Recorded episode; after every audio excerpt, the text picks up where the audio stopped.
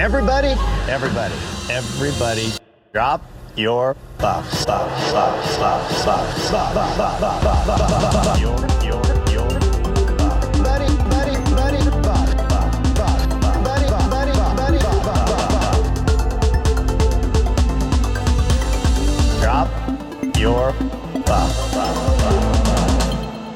buff. Welcome back to Drop Your Buffs. I'm Sean Ross. I'm Evan Ross Katz. Evan is back. His triumphant return to the podcast. We'll see. Uh, yeah, yeah set, set me up with low stakes, please. Uh, Evan, I haven't talked to you about Survivor forty-three uh, since episode three. We are now on episode six. Let's get the review of the time while you were away. How are you feeling about the season? How'd you feel about last night's episode? Any thoughts to share that you've been dying to share while you were well, away? I'd like to start by reviewing Drop Your Buffs. Uh, oh, please. An, uh, a superior show a, to Survivor. This is a performance review. It's my annual um, performance review. I have to say, so we, Billy and I were just on vacation uh, for ten days in the south of France. So we were doing, it was like a road trip. So we were doing a lot of driving. So we were doing a lot of listening to podcasts. And I just have to say, it was such a joy um, listening to the show, because I obviously don't listen to the episodes because here we are recording them. And the only other Survivor like recapping that I do is Rob has a podcast. I listen to the Survivor Know-It-Alls and then sometimes some of the ancillary um, recaps, depending on my interest in the episode. But this was my first time really being able to listen to Drop Your Buffs. And I have to say, first of all, A plus Sean, um, and then A plus to both Jerry and Mary. I, I enjoyed the podcast so much that Billy and I looked at each other at one point during the Mary episode and we're kind of like, do we need Evan back on the show? Um, and I, uh, the, the jury's still out on that. So I just, I have to say thank you to Jerry and Mary for doing such a great job. And particularly I want to say, Jerry's sort of like buoyancy and uh, sort of like glass fa- glass half full perspective on the season. Uh, um, not only do I think was refreshing to Drop Your Buffs, um, but it really sort of reframed my own thinking about modern Survivor even. So I just uh, really want to say shout out to Jerry. I, I really, really loved her perspective. Wow. I'm pleased to hear this. Don't forget to yeah. rate and review. Yeah. And then... Um, My, uh, yeah, so I, I called in last week. I thought uh, episode five, uh, last week's episode, mm-hmm. was definitely the high point of the season by a long shot. And I think uh, I think we plateaued with episode six, but I don't think it necessarily went downhill in any way. But I still feel like we're sort of like inching our way up the mountain, because I was really intrigued by the scenes for episode seven. And I think a lot has slowly been set up uh, throughout these six episodes. But I think if we were... just looking at the pre-merge, you know, portion of the show, I would not call this a strong season so far. But I am also, you know, quick to point out there have been incredible seasons of Survivor with boring pre-merge episodes um, in which either seeds were planted or we just had to kind of, you know, get through the, the woods, as as they say. Is that what Taylor says? Because she wants to get out of the woods, right? She wants to get out of the woods, yeah. Yeah, yeah. So in the, yeah. So in the woods. So I don't think I have any kind of assessment Uh, on season forty-three holistically so far. Um, and I will say, like, I am excited to see where we go. And then I just think, you know, briefly talking about six real quick, I just think there was an inevitability about last night's episode um, that made it not terribly exciting, but there are definitely some, like, nuances that I'm eager for us to discuss. Yeah. Okay, really great perspectives. This brought up a couple things for me. One is on the idea that very great seasons sometimes have a boring pre-merge. I will always say this. I'm going to get backlash for this, but honestly, Micronesia doesn't have a great pre-merge portion of the season, in my opinion. And often when new viewers are coming to the show and they get to Micronesia and they're like, I've heard about this. This has happened to me several times. They're like, I've heard about this season. So excited to start it. And it's like, a few episodes in, they're kind of like, yeah, it's okay. And I think it's because there's such a heavy focus on the fans that season, because you end up getting the fans going to tribal or a lot of fans going out pre-merge. And we just, I don't think they did a great job of like uh, developing those characters very well in that season. And so I think the game really kicks off post-merge. I am not in any way equating Micronesia to Survivor forty-three, because I just think uh, that's an impossible bar to meet, but I do think that it's a great example of the fact that you can really get something taking off post-merge. Do I think it's going to happen here? I'm not one hundred percent sure.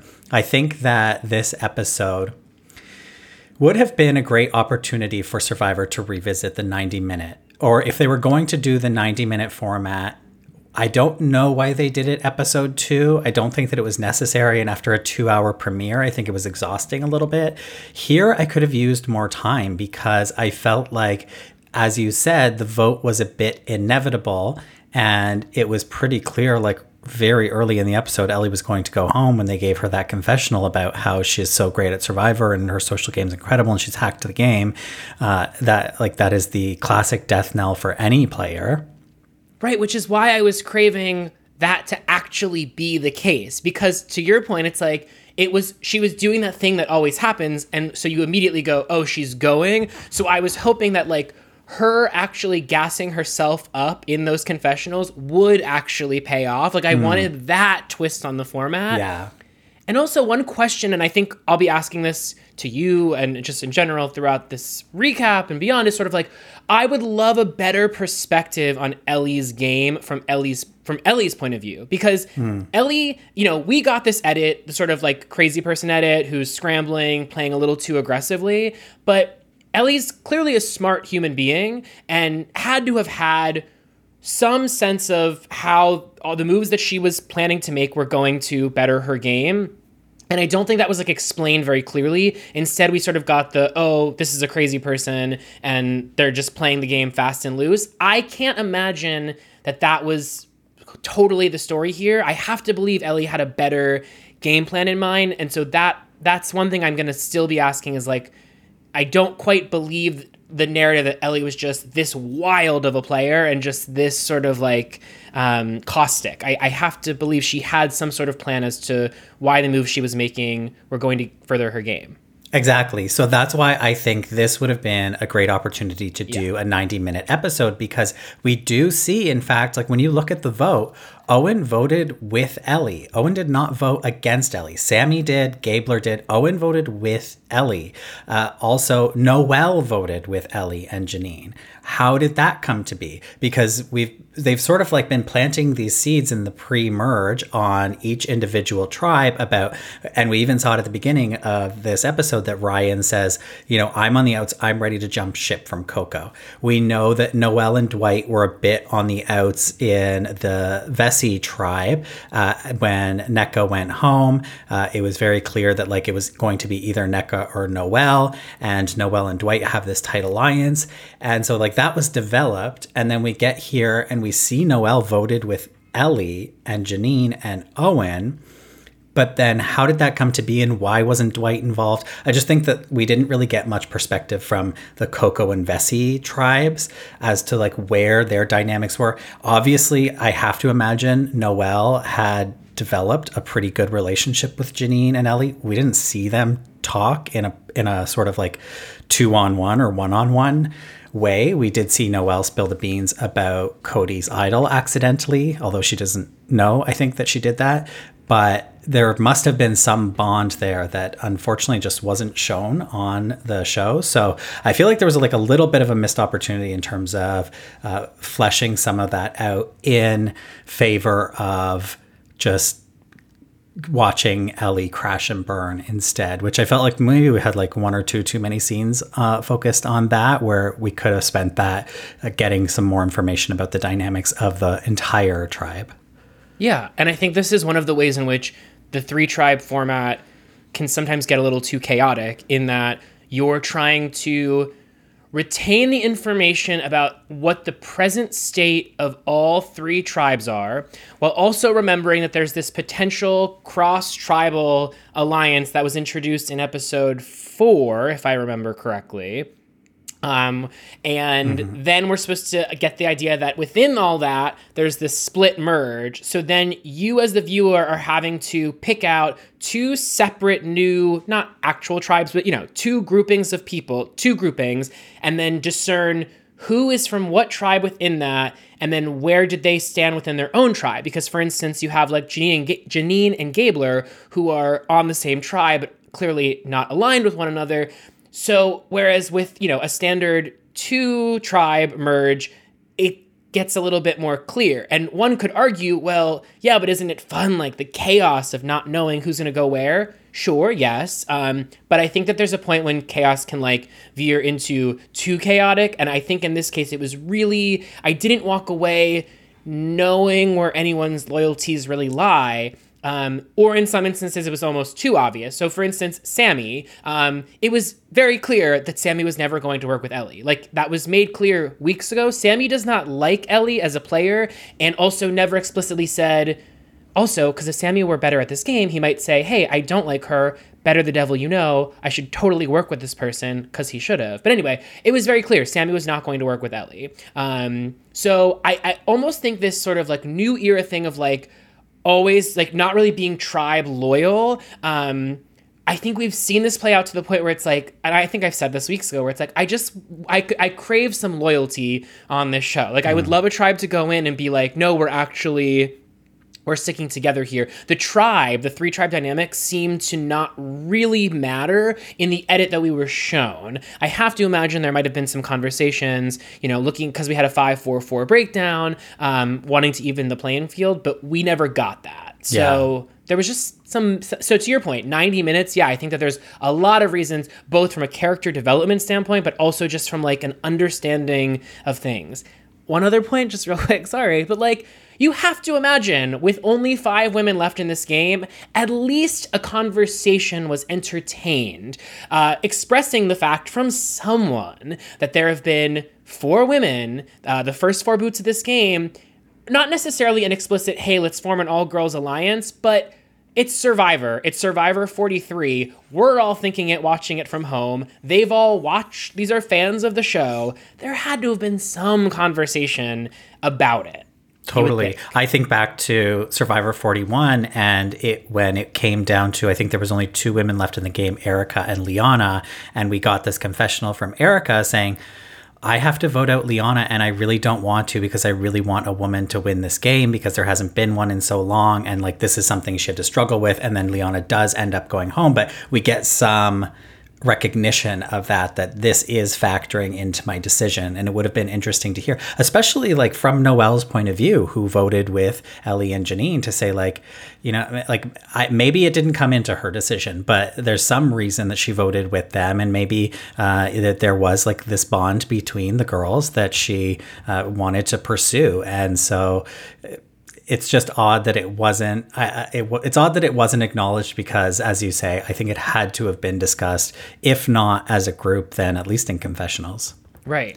But all of that said, I have to believe, not I, not I have to, I'd like to believe, uh, that the women are in a good position now because I feel like in leaving behind all of the heterosexual men in the game, there has to become a little bit of a dog-eat-dog moving forward. Mm-hmm. So I do think the target will kind of go off them. But it was just so surprising to me that no one was sort of like, Ellie's chaos is a good thing. Like, it seemed to just be like this universal, Ellie's chaotic, let's get her out. And it's like, have you guys watched this show? Like, you want Ellie to stay. Like, you want a target like Ellie to remain. She's not a threat.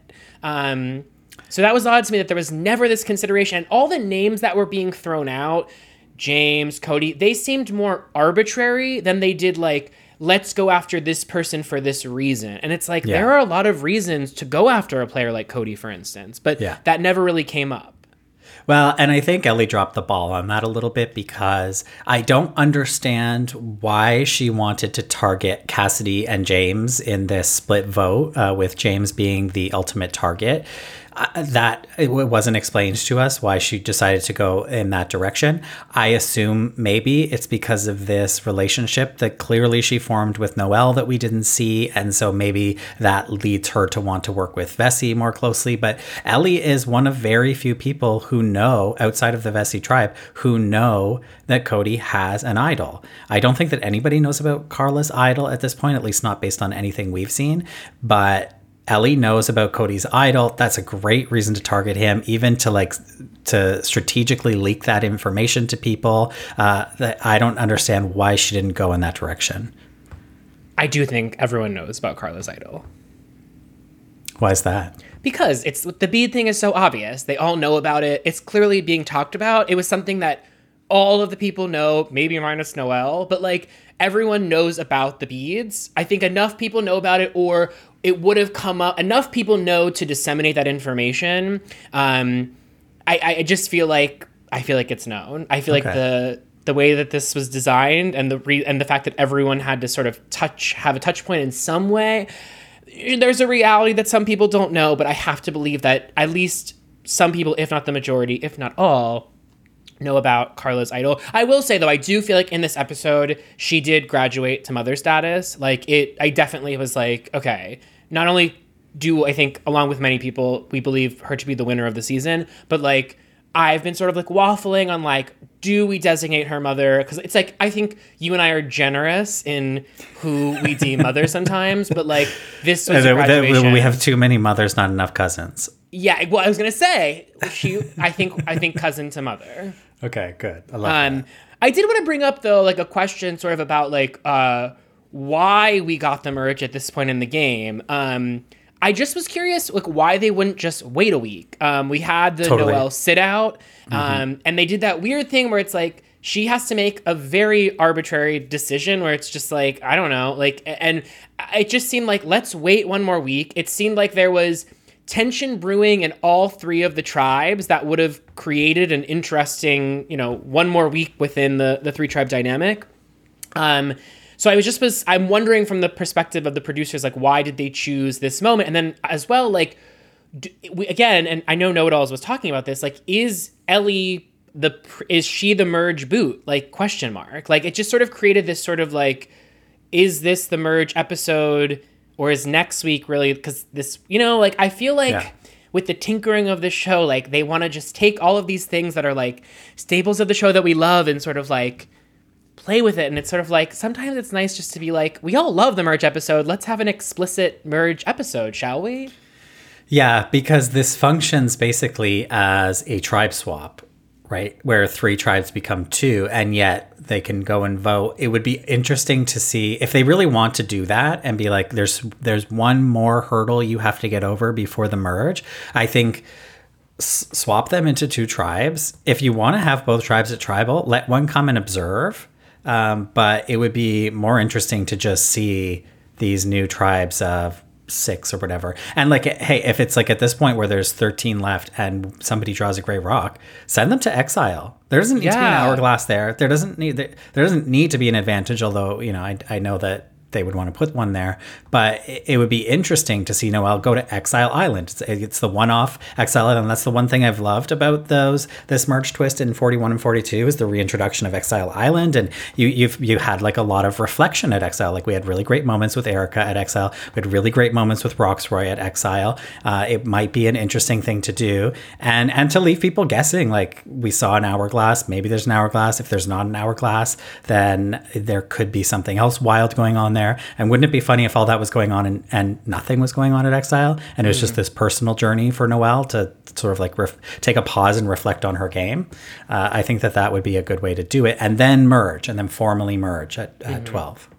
So side note, but just as we mentioned Noelle. So Noelle was on the ground, right, watching the first part of the challenge. And then mm-hmm. we get all these cutaways when they're up on, as Jeff yeah. described, the biggest ramp in Survivor history, which uh, thank God for that metric. Um, but so they're all up on that platform there. And I'm assuming Noelle remained on the ground because mm-hmm. she was sitting out of the challenge. But we got all these cuts during the puzzle to Noelle sort of like, you know, Uh, uh, hands in her mouth, sort of chomping on her, te- you know, teeth on their fingers, sort of like, what's going to happen? And I'm like, there's no way Noelle can see what's happening here. Like, I there's just, no I was, way. There's no way yeah. because not only is it high up, but I feel like all the, the tribes were standing in front of the puzzle. Yeah, yeah, yeah. Like in, she's, in the way of Noelle, and I yeah. felt like there was other junk there. Yeah, so there's anyway, no way but, she could see. But um, yeah, so so that there's that. I was also confused with if they were going to make this the merge episode, you would think, you know, Jeff loves his moments of, you know, suspense building. And I just was surprised that they gave them the tree mail saying it was the merge as opposed to getting them all together for the daily challenge and Jeff revealing this information to all of them at once. And they sort of, they could have had this big reaction from all three tribes together, but instead you got And I think this has been an ongoing issue with this season of like us having to sort of like repeat beats. I know this happened a lot with the beads where it's like, you have the one tribe finding out it's the merge. Then we cut to the other tribe and they're finding out it's the merge. And then thankfully we didn't get it a third time because they're just going to the other tribe who at that point we're just led to believe already know it's happening. I thought that was a strange sort of like fumbling of the ball because I love that moment.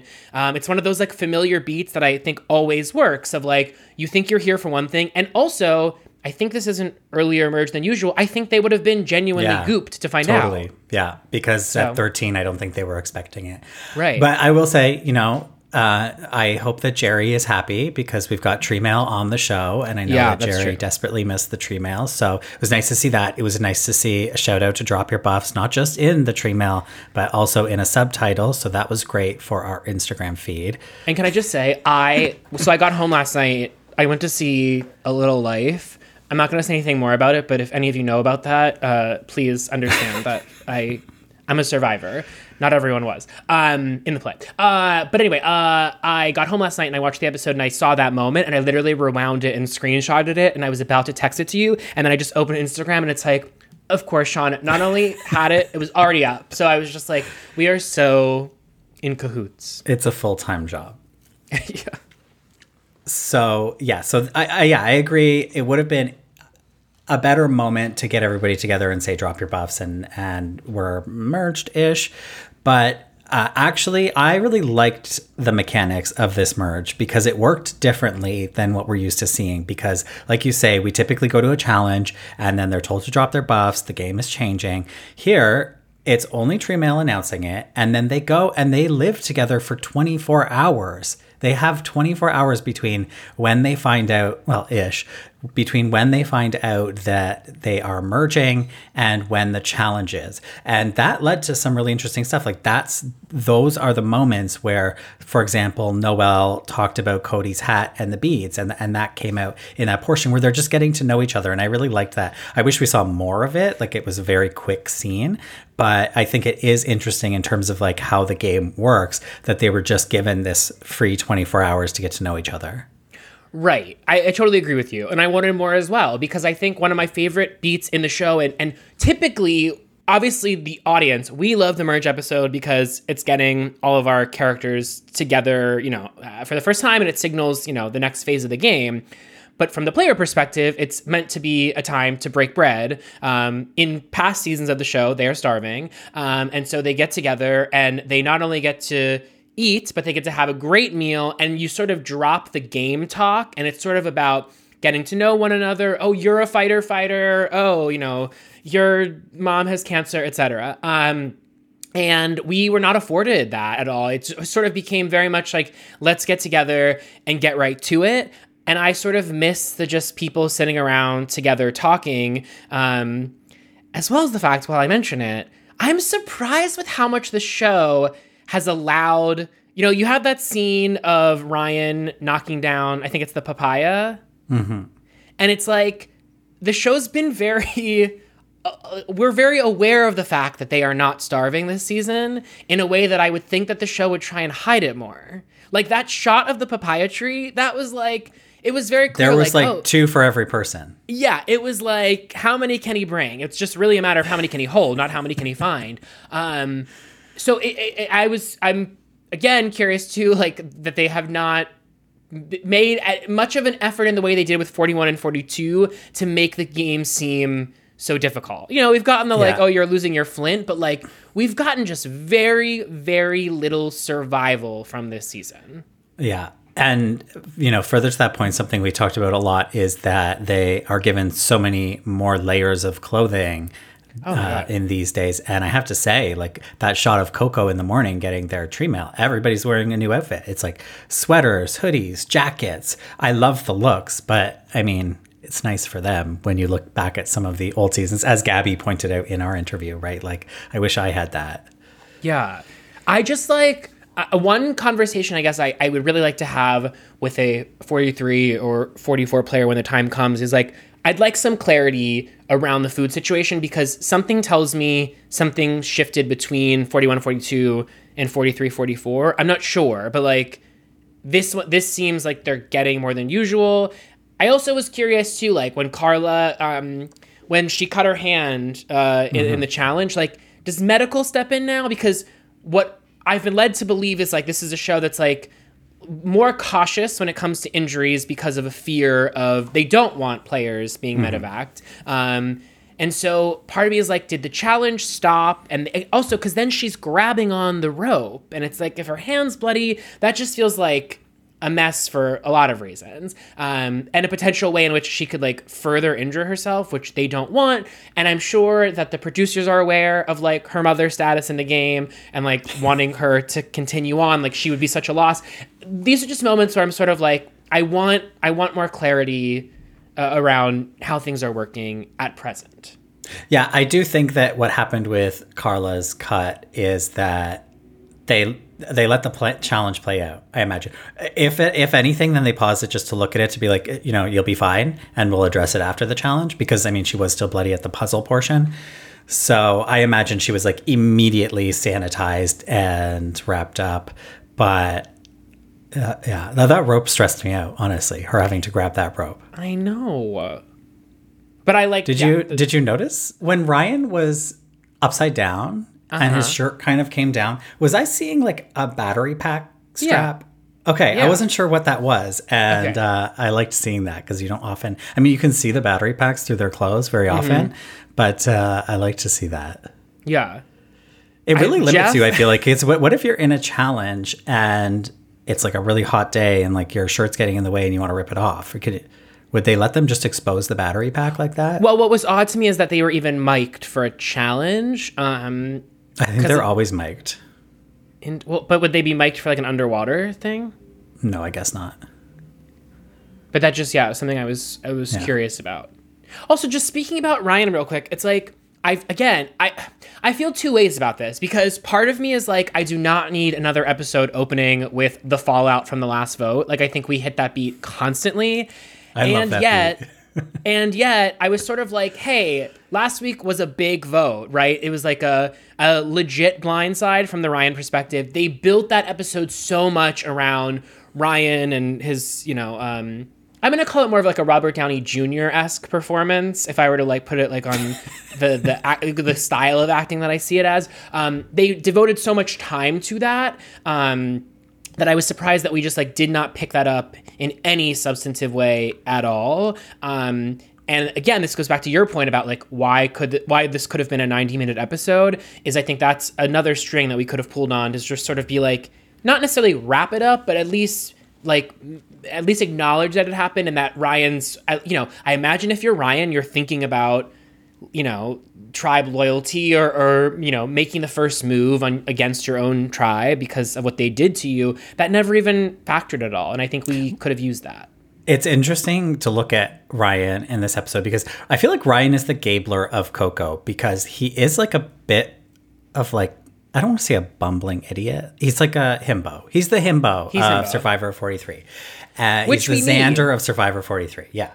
And uh, because... We do get, there is that confessional at the very beginning where he's like, tribal didn't go the way that I was thinking it was, so I'm ready to jump ship. Of course, he ends up not jumping ship. He ends up voting with the majority. Um, but there are a couple moments in this episode where he just kind of like is not purposely doing anything to get information, and yet he gets like a lot of information out of people. And right. so, for example, like at the merge feast, which I, I guess we're calling the merge meal now. Many people messaged me about the merge meal uh, to, I guess, make it seem like they're not getting as much. I, I don't know what the purpose of that is. Um, but well, they came in with full bellies, so it's like they can only eat so much. I did love that montage of Noelle stuffing her face. That was yeah. cute. Uh, but at the merge meal, Ryan announcing, hey, there's seven of us here. We could be the final seven. And everyone's like, uh, I don't think so. Like, we're all, we're, which I'm surprised, one, that like more people didn't just go along with that and be like, great idea, because that's what we've seen in the past. That's a very common way to approach because it's like, why not have this backup thing where it's like, if if things go south for me, Janine, for example, I've got this like people who said that they would do this seven thing. So like, I can always try. There's always, never shut the door. And so, but in that process, basically everybody reveals who their closest ally is, almost, at the merge meal. Where they're like, well, I don't want this person gone. I don't want this person gone. And then And then you get, as a result of that conversation, Gabler sort of like spilling the beans about Ellie and why he doesn't like Ellie and that she's untrustworthy and that she went through his bag. And so I feel like that that all started with Ryan's bizarre suggestion. Okay. And then later in the episode, Ryan is sitting with Janine when Gabler comes and confronts Janine and is like, I know you have an idol. And Janine's like, can we like talk about this in private? So Ryan is just like, he's just around and he's gathering some information that like nobody else had.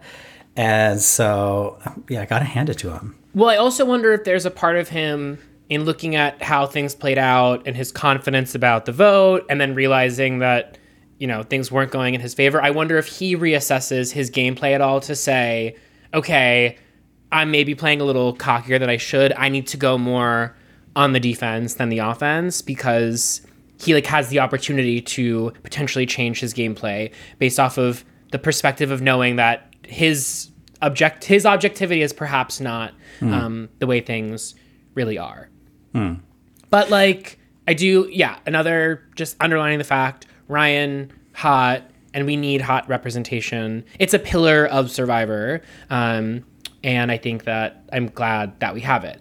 I do want to mention briefly uh, something that Mary uh, brought up in last week's episode was sort of like her feeling like the stock, her personal stock was rising on Gabler as a character. Yeah. And one thing that I felt during this episode was like my natural inclination as a gay person that watches this show that stands at the way that I do is to like be one hundred percent pro Ellie and one hundred percent uh-huh. against a Gabler, right? And also, yeah, yeah. both of them are archetypes on this show that we've seen before, and I always would go towards the Ellie. And yet, some nuance here is the fact that, like, Ellie made it really hard to root for her throughout this season. There were so many times I, like, thought she was maybe getting a foothold, but she just made so many sloppy decisions. And then on top of that, gave those overconfident talking heads about thinking she knew what was going on when we knew that she didn't. Um, and then with Gabler, it's sort of like he has a lot of moments where, particularly like when Ellie confronted him in this episode, he really kept his cool, um, handled the situation really well. Um, I, I I don't think I'm endeared to Gabler quite on the scale that Mary is, but I do understand the fact that I don't think Gabler is... I, I, I'm not... against Gabler at this point. I'm kind of, uh, I'm fine with Gabler. Yeah, I have to agree. Watching this episode and in like the past couple of weeks, uh, as Gabler has been sort of treated like a simpleton by Janine and Ellie, uh, but managing to get pulled in by Sammy and Owen for whatever reason, that he's been able to acquire information that he really otherwise in any other season I feel like shouldn't be acquiring. And so he actually has all of the information. He has the upper hand on the people who think they're in power in his tribe. And then although he does it in a clumsy way, like he controlled this vote, this uh, this merge vote. Like that is a kind of a big deal. Um, well, I don't know if I should say he controlled it strategically, but but he directed the vote to say, yeah. like, he was the one, the first one. And I do think that it goes a long way to be the first one to throw out a name from your own tribe.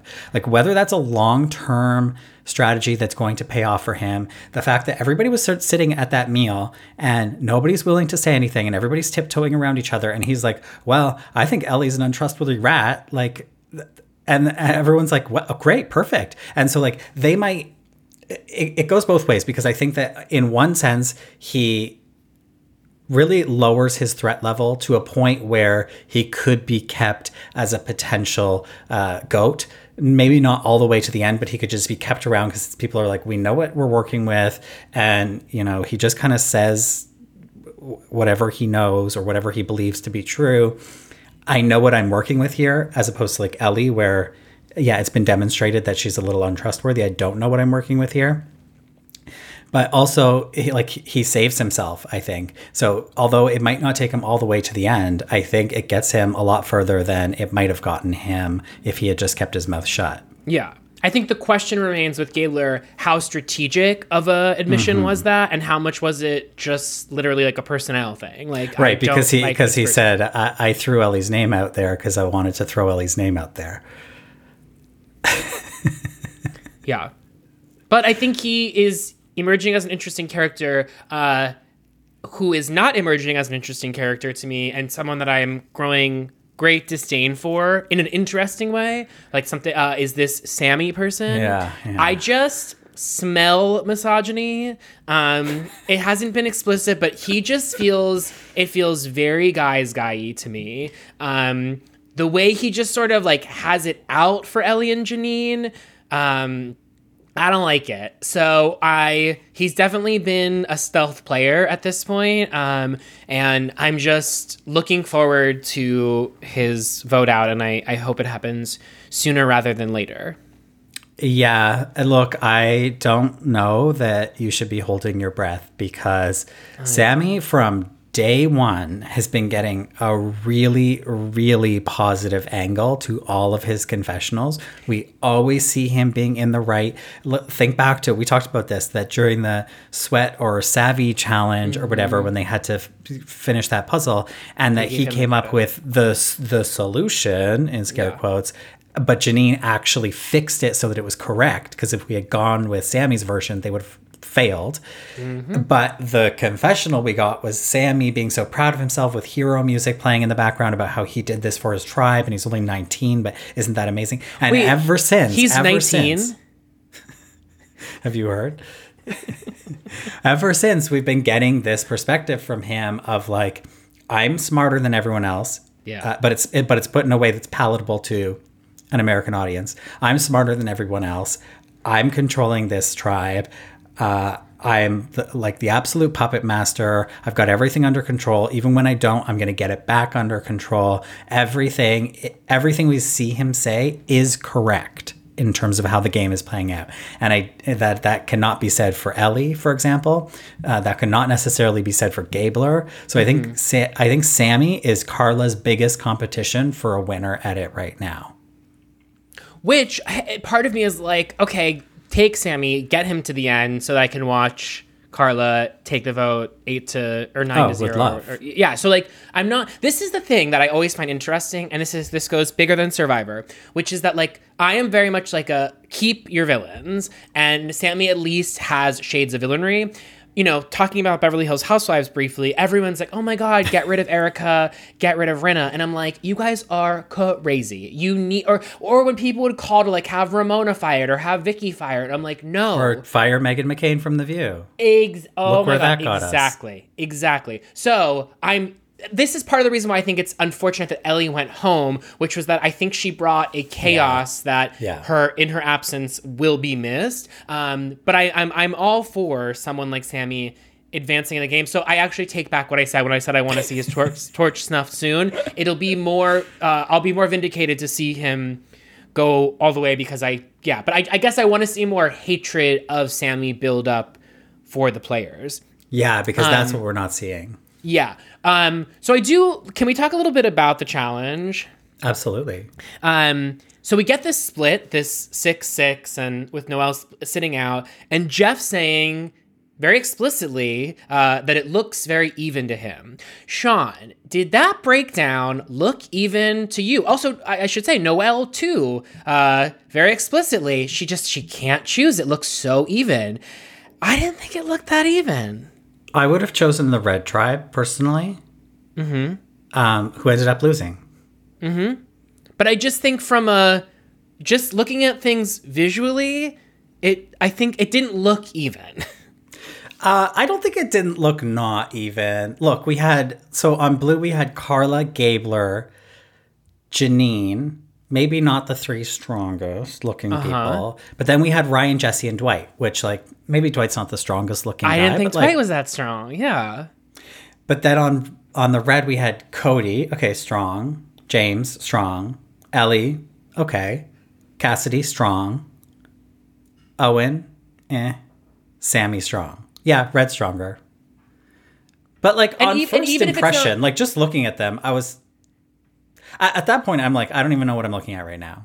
I guess, but and neither did like, Janine, right? Like, because she didn't know what tribe she was on.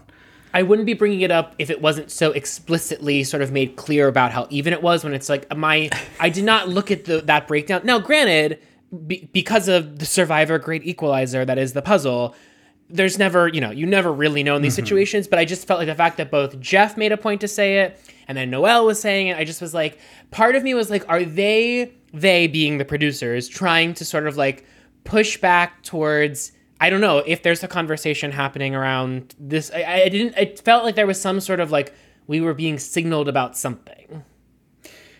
Anyone that might say that Survivor's not fair, it's fair, like that sort of thing.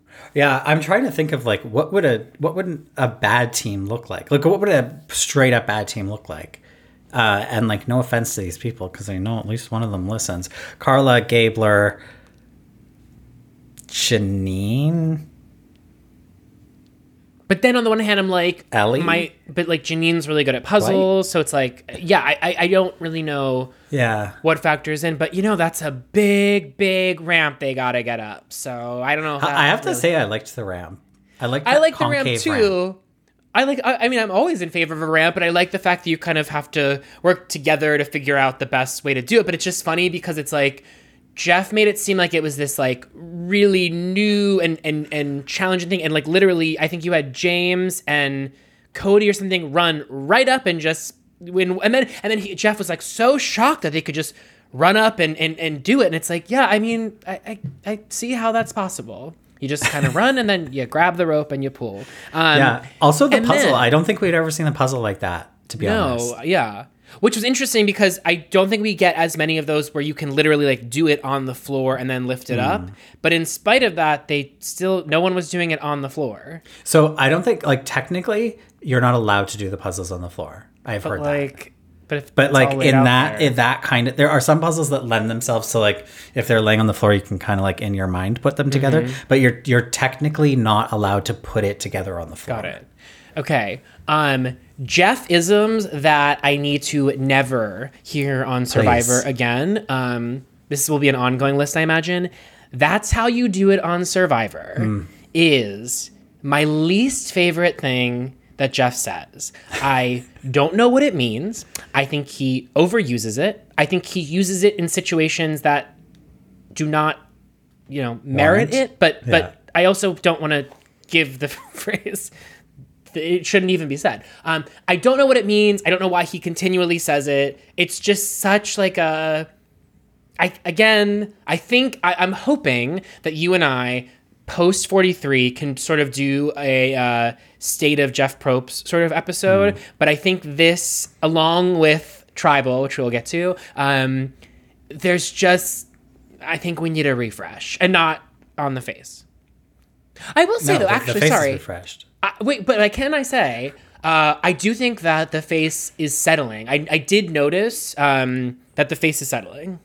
Yeah, yeah. For people that don't know, uh, when you get Botox or fillers or, you know, there's a lot that you can do to your face these days. Uh, when you first get it done, especially with fillers, um, it takes a little while to settle. So that's why sometimes you'll notice people, uh, celebrities on a red carpet that like look really different, but then you'll see them weeks later and they look more normal. That that's sort of how things go, which is why you kind of need to time out when you do these things, time it out. And so my sense is that, you know, whatever, if, you know, I shouldn't say, I don't know for certain, if Jeff Probst had something done to his face, I think that the the necessary time has has has, has lapsed and it's starting to look, it's settling. Yeah, twelve days. twelve days. Uh, what else here? There was, is there any other Jeffisms that you don't love? I hate dig deep. I hate that. I mean, I know, like, I get it. I know what it means, but it's like, you're not helping. Yeah. I mean, uh, no, nothing comes to mind straight away. Uh, does he still say the tribe has spoken? Yeah. Okay. Um, I like that one. No, I, I I'm, and, and may I just say, like, I am someone who, like, I like a tentpole. Like, I like these, I like a familiar beat. I mean, hello, we talk about how much we miss the theme song. So I'm not opposed to like Jeff having phrases that, um, you know, I liked Come On In, You Guys. I'm fine with Come On In. Um, I like those. Do you know what I miss? Do you know what I miss? I don't think he says this anymore. I could be dead wrong. I'm going to find out right after I record. I miss, once the votes have been read, the decision is final. you'll be asked to leave tribal council area immediately. I missed I like that. that. I liked that one. So I guess at this point, can we talk about tribal council? Yeah, sure. Wait, there's I, one thing that there before yeah. we get to tribal. No, there is one thing I want to talk about. Owen. I think we should talk about Owen because we would be remiss to not mention one of the great flourishes of Survivor forty-three editing, which is Owen talking about how, well, there's uh, uh, we, we don't even know what's out there. There's so many advantages and idols, and I need the Chiron on the screen to see. And I, I did think, like, it would have been funny or, like, cute-ish if they just left it at, when they added to his name, no advantage. That would have been funny. Mm-hmm. But no, we had to go eighteen steps further and start listing everything that Owen knew was out there, which I thought was really interesting because he knew more than I thought he would know. So he knew about, for example, Noelle's steal vote, which makes sense because he was one of the people who went on the journey where she got that. They let her choose. Nobody else risked their vote. So they knew she had something. But at some point on this merge, this twenty-four hours before the challenge, they obviously reconnected. He asked what she got, and she told him because he knew. He said, Noelle has a steal vote. Again, something else we didn't see from Noelle this episode. Um, but so he lists out all the things that he knows are out there. Um, it says, you know, there, there's got to be an idol over at Vessi. Who's that? Or no, that he's, there got to be an idol over at Coco. Don't know who it is, question marks. They change that to Carla, and then they add the Cody idol. Uh, so what we had on the screen in that moment was Cody idol, Carla idol, Noelle steal a vote, Jesse no vote, Janine idol and no vote, Gabler idol for one tribal. I would be, if I were Jeff watching this scene, I would be embarrassed. I would be like, don't put that in the show. What a mess. Who, like, why is this fun? Aligned. I think that, like, and, and so if he's not having that reaction, it's got to go towards the complete opposite, which is, like, Jeff just, like, loves the chaos. But mind you, this is the same Jeff Probst that when everyone gets up at tribal council and starts whispering and you have the live tribals, Jeff gets so excited. So I have to feel like, while I would wish he would have the reaction you just mentioned, it's very Jeff to think, no, no, no, do this and do more of it and put it in the Chiron and keep adding to it and bump it up and bigger font and more yellow and bolder. Um, this all makes sense. I think that my larger takeaway, though, in sort of seeing it all put out on the screen as it is, is by injecting the game with this many variables, and obviously this is not the first season in which we have this, um, but they start to all sort of collectively mean less. There used to be a time where, like, if everyone knew that someone had the idol, and I say the idol very pointedly, um, that would be either reason to go after them or, like, really powerful knowledge to have. When so many people have all this stuff, and mind you, there might be, in, in your mind, if you're playing Survivor forty-three, I would think you might think that there are new advantages out there that you don't know about, right? Like, you have to imagine that, like, there could be complete... We're going to see one next week, apparently. There you go. So I just think with all of these things at play and sort of the never being able to, like, get a foothold on the game um, from the player perspective, I don't know if that's necessarily, like, a good thing. I think that there's something... Um, you know, I used to always say, like, I, I sort of miss the no idle day, days of the game. And now I'm sort of, like, moving towards, like, I just miss this singular idol, or, like, the idea that, like, there's a thing that you can possess um, in the game. Now I feel like there's, you, and then, and then we're not even discussing the, well, I guess we don't even need to really, but, like, the, uh, the... Shot in the Dark, um, mm-hmm. which is technically a part of the game, but we never talk about it anymore. Not you and I, but, like, the show itself. But, like, there's just so many, like, twists and turns at present. I think it ends up depleting all of them to the point where they mean very little. To have an idol uh, in the game right now doesn't make you a target. And I think that yeah. sort of, uh, that's a bummer. And I think a lot of people don't even consider using them. I, like, I feel like we saw that on forty-two, and I can't, from the top of my head, pull out who had what and who didn't use it. But, like, remember, Drea was stacked with advantages and idols. I don't think she really ever had to use them. Right. I mean, she did get voted out and probably could have used something, but, like, you know, it ultimately like, came really to nothing. Benefited. It was fun to, it was like interesting in the show to watch her collect all this shit and that right. she had all this stuff, that she was Survivor rich. I mean, it was the name of a, it was the title of an episode, and it came to nothing. Right. I just think that like we peaked with Parvati with the two idols, using them in a single tribal. I feel like we're never going to be able to have a multi-advantage moment payoff with the grand, I mean, in addition to the fact well, that... Well, we did, we did in David versus Goliath, when Dan went home with the idol nullifier, there was a steal a vote, there was the idol played, and there was the idol nullifier played. I think oh, that's no, no. the, yeah, the yeah. absolute no, I, exception. I, no, no, no, I don't mean statistic. I don't mean like, I mean in terms of like television moment. I don't think anything will beat Parvati with the double idol. You think that yeah. was... Uh, I mean, I, that was a big tribal. I guess I would need to rewatch, but I'm just saying I still think they're like that. I, yeah, okay. So then maybe there's one. Was I more saying. invested in the Parvati moment? Yeah, because did I care whether Dan went home or Carl played the idol nullifier? Uh-huh. No, not not at all. But like, but in terms of like a tribal that, well, that was that watchable, that was yeah. very exciting. Yeah. Well, it's David versus Goliath, so of course it's watchable, which makes me think I am just so curious to know. Like I am. Oh my god! Like if there's one burning question I have, like what is Mike White's assessment of season forty-three? If I could get just two minutes with him. I don't you know think we'd I mean? ever get an honest. I like if I could get an honest, if I could just corner him at Jennifer Coolidge's house in New Orleans, I would ask him for his honest opinion off the record. Because see, you say that, I think he'd be fine with. I don't think he's like keeping it up the sleeve. I don't know. He's like he's very good friends with Jeff Probst, so I just think it, publicly, I don't think he would want to shit on the show if that was his genuine feeling. I would love them then to have a falling out and to have him oh, be like, "I'm ready. I've been recording all the conversations and I'm ready to speak." Um, like move into documentary, yeah.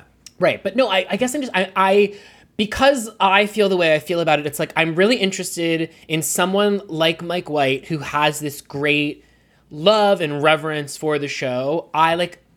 That's why I think I enjoyed hearing Jerry's perspective so much, because it's like, I don't need everyone to share my opinion that the present version of the show is not good. Uh, part of me is like, sell, like, if it's someone whose opinion I care about, please, by all means, sell me on what's working about the show that I'm not seeing. I'm willing, I'm always willing to have my, my perspective changed, but it's gotta be by people that I, with whom I, I think that they, you know, and, and that was the case for me with Jerry, where I was like, wow, Jerry's seeing all these things that I'm not seeing. Maybe I need to look at it differently. And Mike White is definitely one of those people. So I guess like, I, I would love to hear from someone like Mike White, uh, or, or, or perhaps he's like, no, this actually is the, the show's gone to shit. But, um, I, I really, I'm craving his perspective.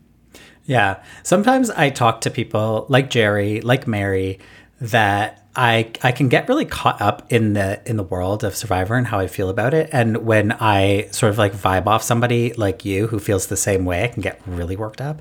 And uh, then you then I like talk to Jerry and I'm like, oh, wait, this actually doesn't matter. And like, this show's stupid and it doesn't really matter ultimately. And like, I ultimately wouldn't even be watching this if it wasn't for the podcast, uh, because I, as I've said many times before, I stopped after Game Changers. Um, so yeah, sometimes it, sometimes as Cher once said on Twitter, sometimes it's important to stop, think, and reflect. Mm. I'm, I'm mis-paraphrasing her, but. As Jamie Lee Curtis once said on Twitter, you are not content, you are a human being. Wow. Profound. Wow. Um, I will say though, like the moment that we get a modern All-Stars on Drop Your Buffs, you and me, and we're not talking about the Legends season, we're just talking about the next All-Stars, we are going to be shaking in our boots. Like, totally. Like that is going to wake us the fuck up. And it doesn't even matter if it's good or bad. I'm just going to feel like my time has come. Yeah. I'm ready. Yeah. Like it will all be worth it, which is one of those things where it's like, I don't, I definitely feel like the first four episodes of this season were not good. Like I, I do not think that they were good episodes of Survivor, but part of me is like, well, is it is, and this is bigger than Survivor, but like, is life sort of about like, is it the journey or is it the destination? And everyone always says it's the journey, but I'm kind of like, hmm, maybe it is the destination, you know? Maybe. Yeah, yeah. Okay. Oh, but but but but can I go back to tribal though? Yeah.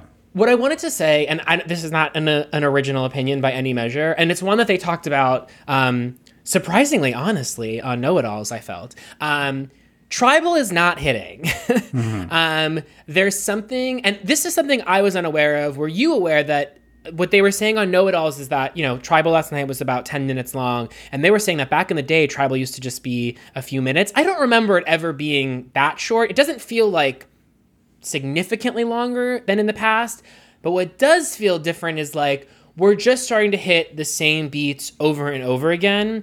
And sometimes there is a reason for tribal. Sometimes there are things to hash out. Sometimes there's great mystery around where things are going to go.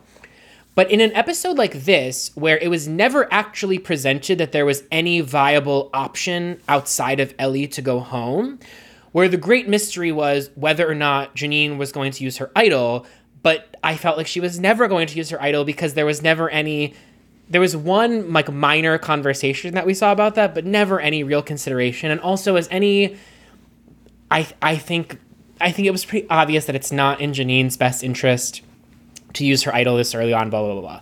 Um, so then you sort of ask yourself, well, then what do we, what do we need to hash out at tribal? And I think the answer in a situation like this is not much. So the question then is, and, you know, knowing the fact that tribal goes a lot longer than we see on television, do we need to allocate an even, every episode needs to allocate the same amount of time to tribal? Yeah, no. There used to be a time, I feel like, when if you looked at the clock and it was like eight forty-seven and they were going to tribal, you knew something was going to happen. There mm-hmm. was going to be a tie or there was going to be a blow up at tribal. Now it's standard that they're going at eight forty-seven, eight forty-eight, and that the last ten to twelve minutes are going to be dedicated to tribal. Sometimes they'll even put a commercial break in between the tribal now. Oh. And so, well, at least yeah. we're not having to get, what was the commercials that we were getting last season for like Rob's reality show that he was, you know, uh, talking well, about? Well, I don't even think he was on it. I think he was just promoting it. Tough as nails. Uh, yeah. So at least we're not getting that. Anyway, sorry. No, now we're just getting uh, the Real Love Boat or whatever it's called. That's true. Which is tanking in the ratings. Um, I was look. I was looking at ratings this week because I wanted to see how Survivor was doing. And you know, the, the another death knell for the ninety minute episode. It was the lowest rated episode this season, mm. and it was only this that episode and last week's episode were the only ones this season that dipped below the five million mark. So we'll see how last night did. But yeah, to the point about tribal, it's interesting that everybody always talks about, you know, for all of Jeff's faults, he's a great host and he's a great interviewer and he's able to draw things out of people uh, very seamlessly and very uh, seemingly easily. And I'm not seeing that anymore. I am not seeing that Jeff anymore. And I give him credit because I think he can do that and he probably does. But why we're getting this version of Jeff and these kinds of questions. Imagine last night if at tribal, instead of asking like, what's it like being at the merge? What's it like living on a tribe? What if he was like, okay, oh, so I hear last, I hear today was chaotic. What happened? Oh, Gabler threw out Ellie's name. Well, and then, you know, that he probes the different angles of that. Well, does it not then make sense to keep Ellie? Do you want to play with somebody like Gabler who's throwing out names? What if he throws out your name? What do you think about Gabler? Hey, Carla, what do you think about Ellie? You know, like those kinds of questions are far more, far more interesting than like, what does it say about Survivor mm-hmm. when, you know, those. Do you know what it's giving? Um, I feel this way often about the Real Housewives reunions now, where they used to be one episode, then they expanded to two, then they expanded to three, and there have been even been two instances, I believe, when we've, when we've gone into four, um, four parts. And one of the consequences of that is like some seasons warrant a four-part reunion because there is so much to unpack. But and and now they have dropped down to two in some instances, which is a signal of like, we don't know much here. But like, I think about the most recent reunion, uh, the Dubai reunion that happened recently, or even just, oh, oh my God, no, this last Atlanta three-part reunion, there was nothing to talk about. This was sort of a formality that the show has built in because sometimes, like what's happening right now in Beverly Hills, A lot has transpired in the interim since the show was filmed, um, and also just things to revisit, you know, with uh, the perspective that can only be brought about by time away. Um, but the but this is an example of, like, the show has this format built in, um, and I understand why. Again, we were we were saying earlier, it's like tentpole's good, um, but sometimes there's just not a thing to talk about. Um, And there's only so many times you can sort of have these sort of the, these existential conversations about life or the ways in which Survivor, you know, emulates life. Or yeah, I feel like that's an aspect of the show that could be retooled a bit, especially in episodes where there's just not much to say. Or is there opportunity to, like, have conversations, getting to know people? Um, so instead of those packages that we got early on in the season, which, by the way, like, went away. And also, mm-hmm. like, some people didn't get one. Some people did. Um, could this be just opportunities for people to tell their story more? What I'm getting at is, are there just are there ways to retool Tribal? I don't even think that they need to retool it. I think that he's asking all the same questions as he was typically asked. I think they're just picking out different moments to use. Mm-hmm. And I don't know whether it's to, like, hide the way that people are actually feeling from the audience, which I've always hated, that they're trying to deceive or blindside the audience as opposed to uh, the, what's actually happening there. Um, but I have no doubt that Jeff is still asking these probing questions about the dynamics and the specific dynamics that are playing out in the tribe. They're just not showing us that because they're favoring, like, sweeping statements about what Survivor means to these people right. and what Survivor means in the world more broadly. And it's like, we've heard it all before, and I'll, I don't care. Yeah. Well, Sean, that's how you do it on Survivor. um. Okay, riddle me this. You're going to hate that I'm putting you on the spot with this. Um, rate, rate this season of Survivor, uh, the first six episodes, on a scale of one to ten. Um, four. A solid four. Can a four be solid? Okay, so um, I'm going to change things up. Excuse me. I am going to change things up this week. So rather than do an emoji, I would like people to put their number, you know, let's rate the uh, air quotes pre-merge uh, portion of Survivor season forty-three. Can you give me a one through ten with the caveat? I'd like you to use the number emojis. Mm. So mm-hmm. not the number. No, if you put a number, it will not count. And we'll crunch this data and we'll report back at the top of next week's episode. I'll crunch the data, Sean. Actually, Billy will crunch the data. Um, Just get, but get yeah, Billy to crunch it. Please give us your number of... W- and, and and I don't want to say more about sort of this... this. It's open to how you interpret this, but where, on a one to ten, where are you putting the first six episodes of Survivor forty-three? Four is maybe harsh. Maybe I would do five. Like, I haven't hated it. I don't think four is, like, signals hatred, though. It's a forty percent. It's a fail. It's not a... But, like, to me, it's, like, a two is, like, I hated it. Okay. So going into Tribal, Ellie's plan that she had pitched that we had seen was to split the vote on Cassidy and James. Um, she had told Coco to vote for Cody. Obviously, that didn't happen. Cody got no votes last night, which I just feel like there was a different way that Ellie could have played this, which was that she could have... Uh, you know, strategically leaked information about his idol, got people to blindside him. Like, I do think there was an argument to be made and she didn't make it, in the same way that I think she mishandled her Baca relationship so badly that when she was confronted with the truth, she got uh, defensive and started berating her. The only people who, she, as she was aware, were going to work with her, like Sammy and Owen, for example. So, you know, I think she got what she deserved in this episode, unfortunately, but it was fun to watch her while it lasted. The vote was a little wild, though, because I don't know what happened, actually, because we had a couple people go along with the Ellie Janine plan, um, that being Owen and Noelle. They went along with that split vote plan. And then seven people voted for Ellie, which was refreshing to see, actually, that they weren't concerned that Janine was going to play an idol, despite the fact that some people at least knew about Janine's idol. It was nice to see everyone just pile on in, like, an old school sort of way that we're putting all our eggs in this basket, except that Carla voted for Owen as an outlier. Owen got one vote. I assume there's something to that about whether Ellie was going to play her shot in the dark or whether Janine was going to play her idol for Ellie, but it still wouldn't have worked because James did end up getting two votes. So James mm-hmm. would have gone home in that situation. So I'm very curious, you know, if we ever talk to Carla, this is a big question I have, is how was it that she ended up voting for Owen? I'm confident that we will talk to Carla. Now, I am curious if if we get a whole season in which the shot in the dark, once again, is inconsequential.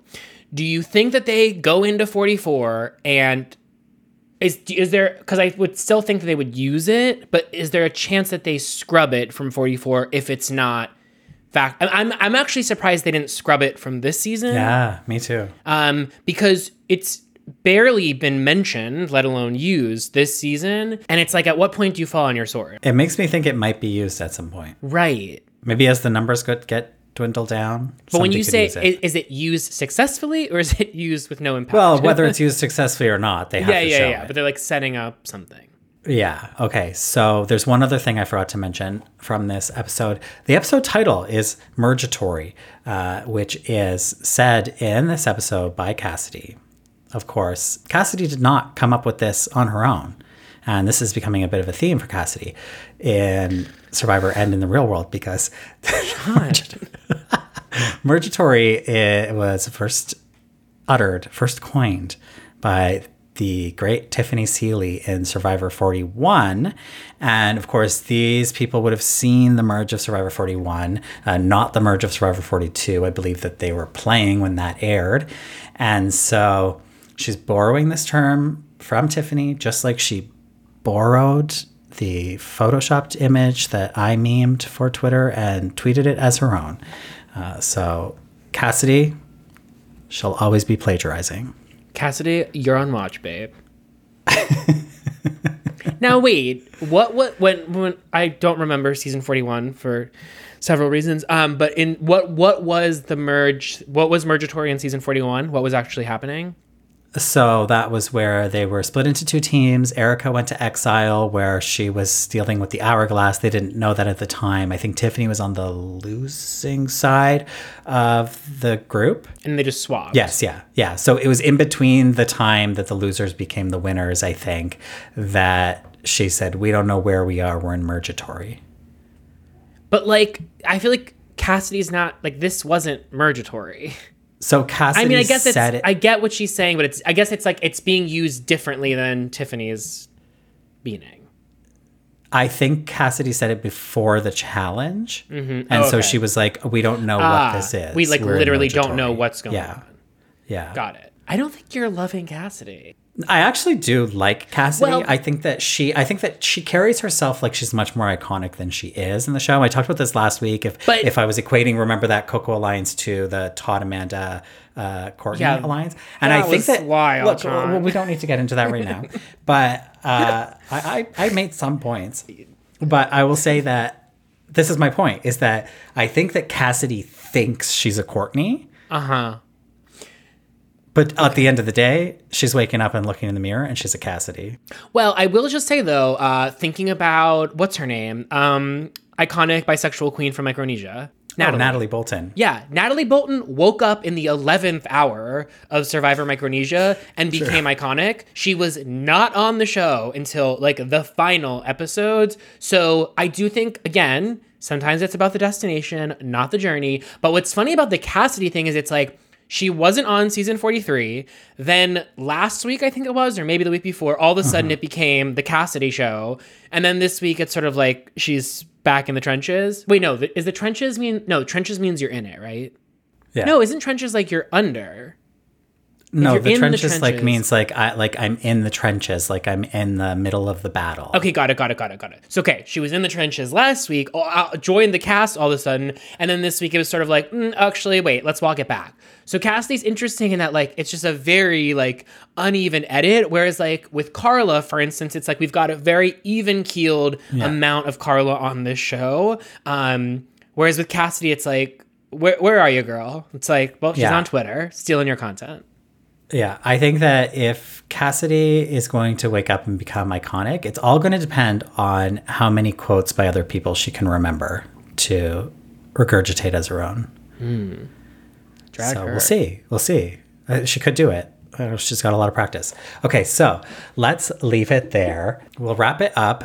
If you want more Drop Your Buffs, of course, you can always check out our Patreon at patreon.com forward slash drop your buffs, where we will be continuing our Borneo rewatch. Evan is back. We're ready to dig back into Borneo. Very excited to do that. That's how you do it on our Patreon. That's how you do it. Uh, Drop Your Buffs.